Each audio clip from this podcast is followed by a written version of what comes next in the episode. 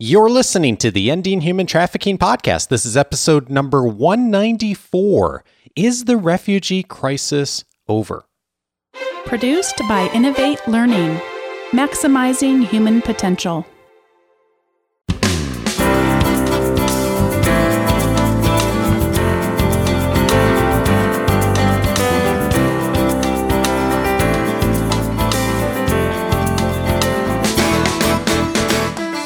Welcome to the Ending Human Trafficking Podcast. My name is Dave Stahoviak. And my name is Sandy Morgan. And this is the show where we empower you to study the issues, be a voice, and make a difference in ending human trafficking. Sandy, yet another friend today who has been a partner for so long in this work to end human trafficking. We have a guest here in the studio who is a longtime friend of yours. I am so excited to have Paraskevi Chamberidou from Athens, Greece. She was here speaking at Ensure Justice 2019. If you missed it, please be sure to go online and look at the links to see what you missed and plan to come next year, 2020. Paraskevi Chamberidou is also known to me as Vula, and I've known her for so many years. I don't want to say how many years, but she's a mother, a wife of 25 years. She has two daughters, 20 and 16. She's a social worker and a family counselor. She had been working as a private counselor for many years, teaching human relationships in Athens, Greece, and has been participating, speaking, and organizing many conferences on mental health, family relationships, domestic violence, and human trafficking. But in 2013, she and her husband, Elias, established the NGO Humanitarian Initiative Bridges as they foresaw that huge waves of Syrian refugees would pass through Greece, and that happened in 2015. Now they envision their holistic restoration and full integration. She is the legal representative of Bridges, working with her husband to give voice to the voiceless and victimized refugees who are daily passing from Greece. Vula, welcome to the Ending Human Trafficking Podcast. Thank you. It's a privilege to be here. We are so happy to have you. On Friday, when you spoke about the refugees at Ensure Justice, you quoted someone as explaining their plight is all gone. Can you explain that for us? Yes, it's a real quotation. It's from someone who said to us that when they arrived in Greece, they arrived because all gone. And by this, they meant that actually they had lost everything. They lost their life, they lost their family, they lost their culture, they lost their habits, their schooling, their fields. They have actually lost their everyday life, their memories, their feelings, everything. So saying this, it's actually they lost their own soul, and they were sharing their tears because they had nothing else. And when everything is gone, when all is gone, then by itself this is a motivating power, because what is left, you have to go for the next step because there is nothing else behind. So by itself, this is a great motivation to leave everything and go for the next step. But also there is such a big wound, a big wound. And then you can so easily be victimized because you are looking for a hope. And whatever is being offered to you, you are going to take it because all is gone. Nothing has been left. When I visited you 2 years ago, I was shocked as you were talking to a young man who was desperate to at least be reunified with his family, who had made it to another European country. And he was trying to figure out how to get there. The process is difficult. The countries aren't accepting him, but that's where his family is. So he told you he found someone to take him. And you said, "Do you trust your smuggler?" I thought, who asks that kind of question? But when people are desperate, they become vulnerable to believing lies and becoming victims of smugglers and even of human trafficking, because somebody offers them hope, offers them a job. What is your definition of a refugee? You see, a refugee is someone who has been forced to flee his or her country because of persecution, of war, or violence.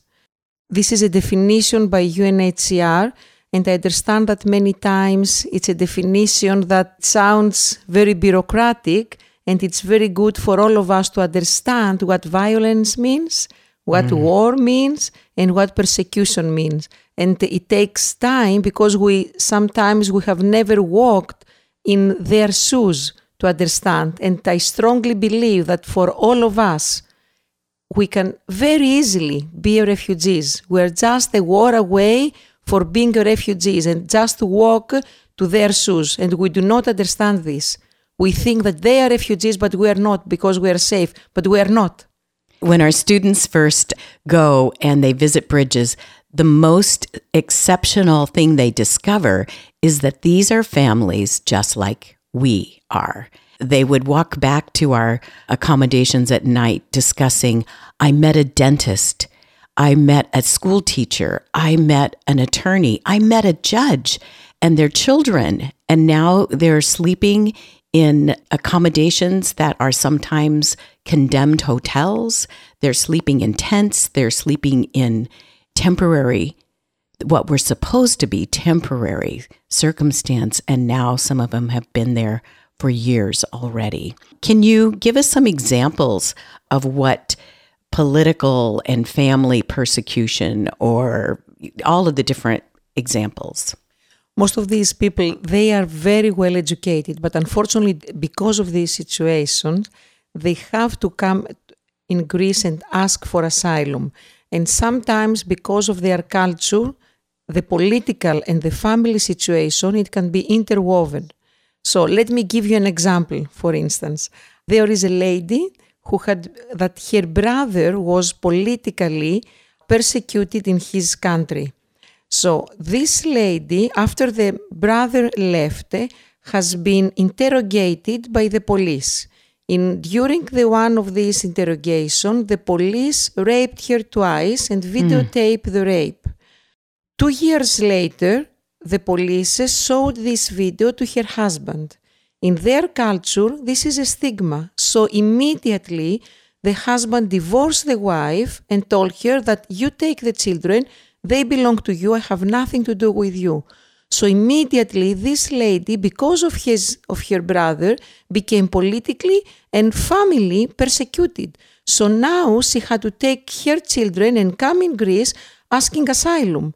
And she's supposed to be divorced woman, but also bear the stigma that she has been raped, like if it was her fault, but it has never been.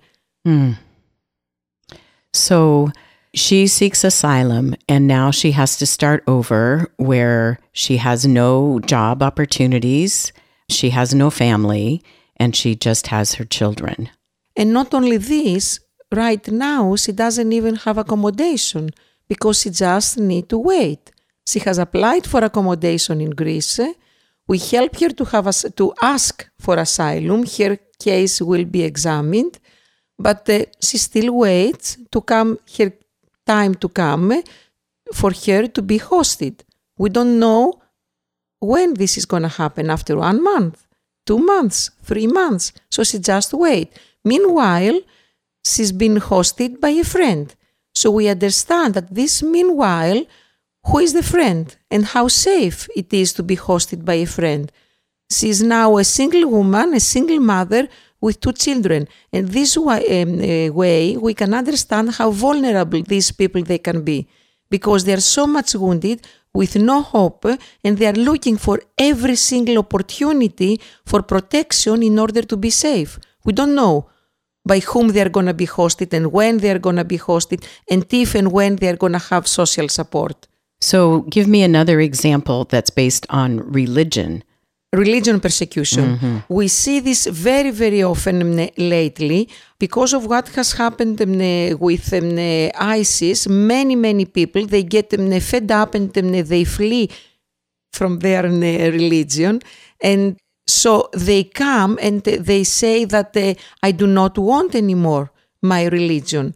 And many times, though, there is also persecution between the different groups of Islam, the Sunni and Shia. And let me give you an example. For instance, the example of Mohammed. That's a very common name. Yes, so. And this is why I'm saying this. All the names are changed here. His brother decided to turn to be converted to Christianity. Now, his girlfriend family killed his brother because of this. When this happened, the two families, they said, we cannot have any more this couple being married. The couple decided to leave their country and flee to Turkey.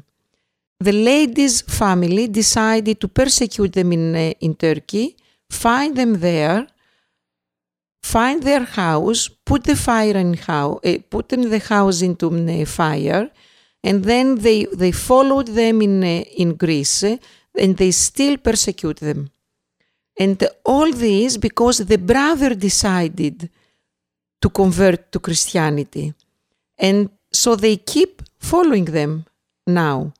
And of course, for instance, another example would be the case of a family that we have a lady that they were Sunni and the husband was Shia, and they got married, but then the family of the lady decided that because the husband was Shia, they didn't want him, and they already had children. So they persecuted him, they scared him with his life, the husband had to flee, he left the country, he went to Europe, then the family literally tortured the lady, the brother has suited him 2 times, and they kept him in their country, then the lady had to take her 2 children and live in Europe, looking for a safe country to live with her children, having no idea where the father of the children were. And when she came in Greece, she was actually looking for asylum because she said, I don't know where my husband is, because all these years I was not allowed to talk to him, or secretly I was deprived for any kind of communication with the father of my children. So she had no hope at all. Nothing. I hear the same theme over, and the 2 years that I've been going, I hear the stories of hopelessness, of family separation, and at first it's they've lost their home, they've lost their computers, they've lost their cars, they've lost their careers, but ultimately now they lose family and they lose hope, and there's terrible despair. And I think one of the most shocking things for me was I thought each situation was temporary.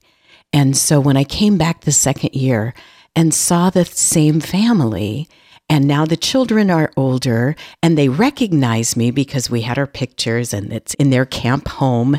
I thought they would be now by this time in school, living in a house, having a job, but the situation in the hosting country is almost a second kind of victimization.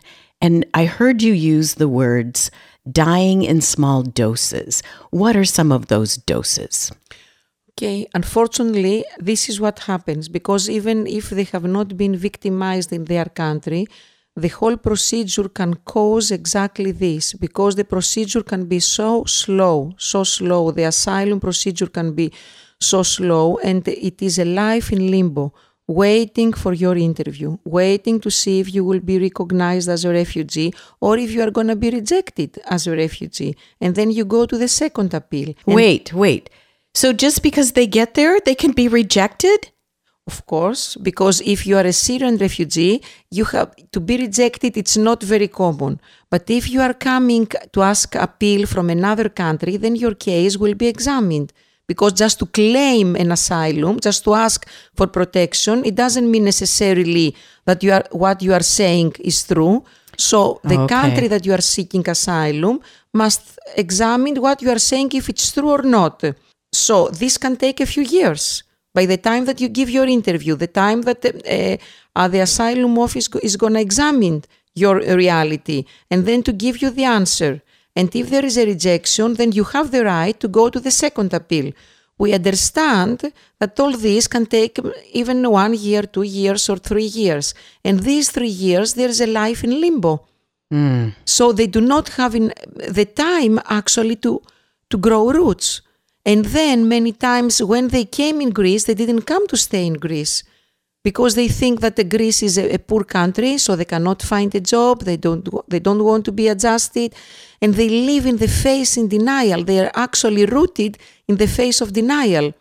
And because of this, even if they get recognized in Greece, if they get the status of asylum, then as soon as they gain their travel document, they want to travel to the next European country.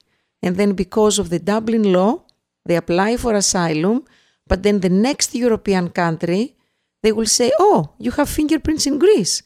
So Greece is a safe country. Just go back in Greece. Yeah, so the Dublin Law made it so that when they found a way to go to another country, they check where they started and send them back. Yes. Yes. So the second year that I came to Greece, when we arrived, 15,000 refugees were being returned to Greece every single day. That was what the Ministry of Foreign Affairs said because of the Dublin Law. On 2015, the Dublin Law was kind of, how can I say, they didn't really activated this because they realized that Greece was in a very hard position. So the European Union really took some initiative to help Greece and Italy at this time. And so they took some refugees. Not enough, though. Now, though, this Dublin Law is activated. So we see people just coming back in Greece. Wow. And then you have to find a way to support them. That's right, because after they come back in Greece, they cannot apply again for accommodation. And they do not have any more social support. And we need to understand that they do not have the language. So when they will come back, the question is, where are they going to stay? We don't know. What is their social support? There is not. Do they have the language? No, they don't. So that makes them very vulnerable to traffickers and exploiters. When I was there last summer, I spoke to social workers who explained to me that young men who were over the age of 18, so they didn't qualify for child services, were being recruited and forced into commercial sexual exploitation. And they were not only being used to survive, they would get very little money by the traffickers, but the despair and the shame and the hopelessness resulted in an extremely high suicide rate with these young men who saw themselves with no future. Unfortunately, we have lots of people that they staying at the streets or at the squatters. Explain to us, what is a squatter? A squatter is an abandoned building. It can be an old school or old offices that no one is using. So they have just break in. In some cases, there is no water or no electricity, but at least it is covered. So they are not to the open air.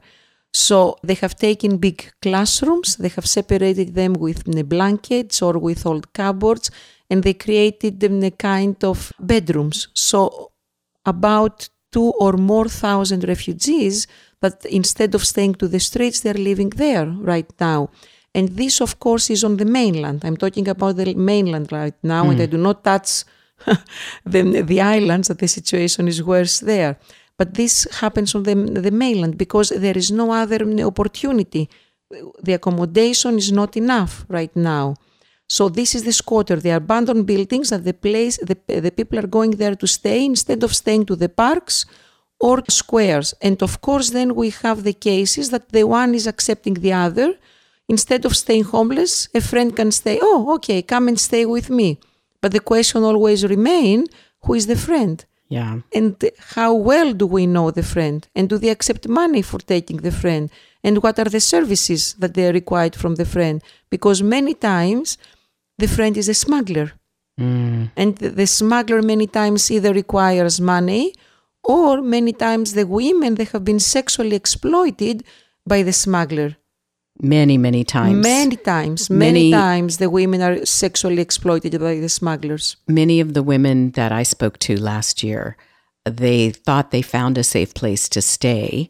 And then when they arrived, they couldn't leave, and they were sold day after day after day. And yet their hope was to eventually be able to go somewhere where they would be with family. Some of the other issues that are contributing to their vulnerability, legal protection. What happens if someone with no documents is raped? Okay. They can always go to the police and report the fact. And there are NGOs that they can offer a kind of legal protection for free.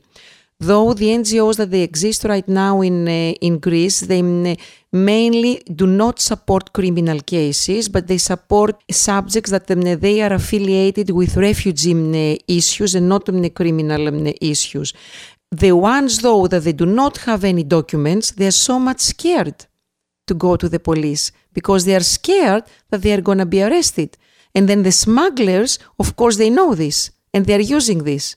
So when there is a rape, they will always scare them, and they tell them, just go, no one is going to believe you, and of course they are going to arrest you.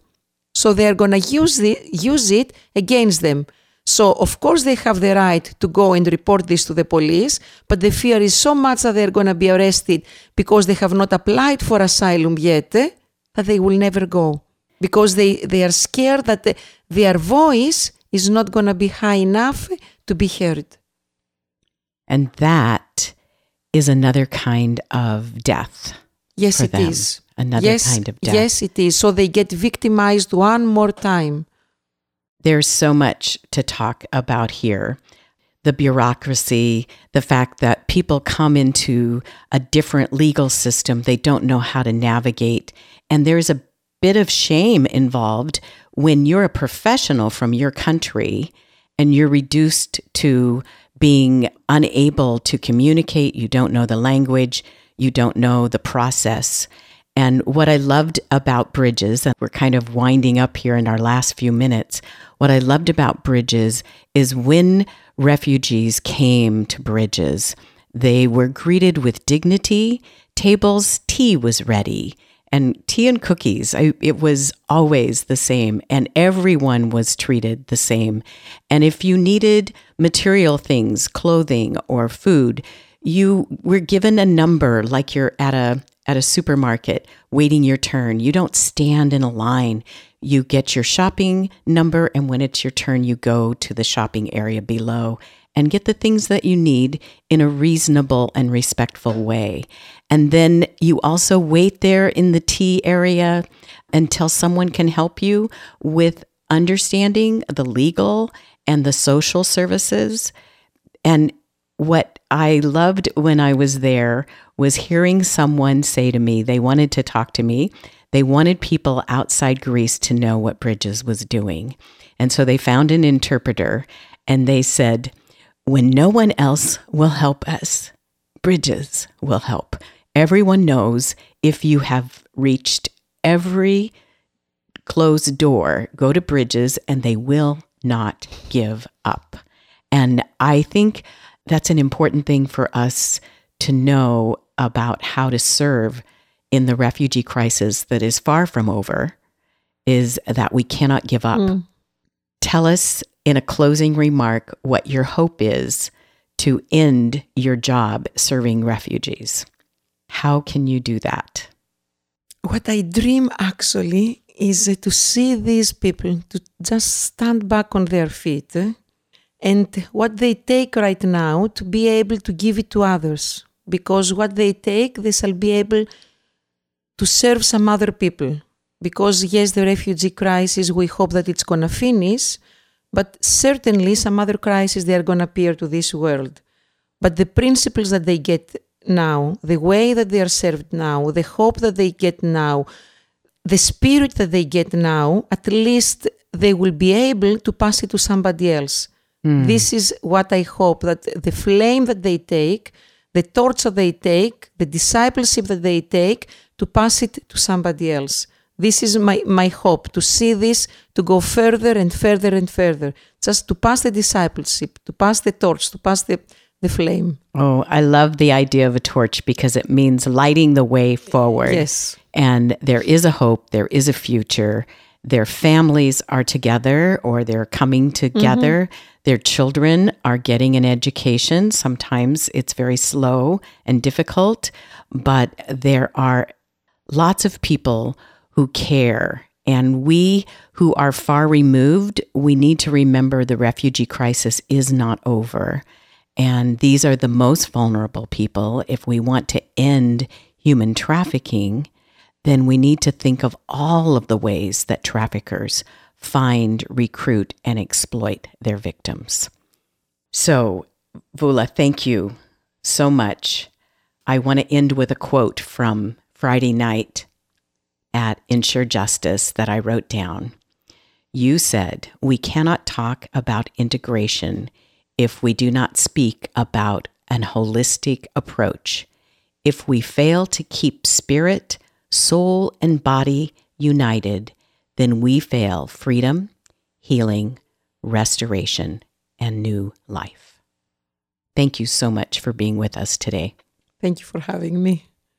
Sandy and Vula, thank you for such an incredible perspective. Vula, thank you so much for your work. Sandy, I'm just humbled and struck every time we talk with a friend and partner like Vula of just how many, not only how much challenge there is in this, but also how many wonderful voices and helping hands there are out there as well too. And we are grateful for you too, listening and being one of those helping hands. And we're inviting you to also take the first step, perhaps along with us. I hope that you'll hop online if you haven't already and download a copy of Sandy's book, The 5 Things You Must Know, A Quick Start Guide to Ending Human Trafficking. It's free. You can get access to it right now.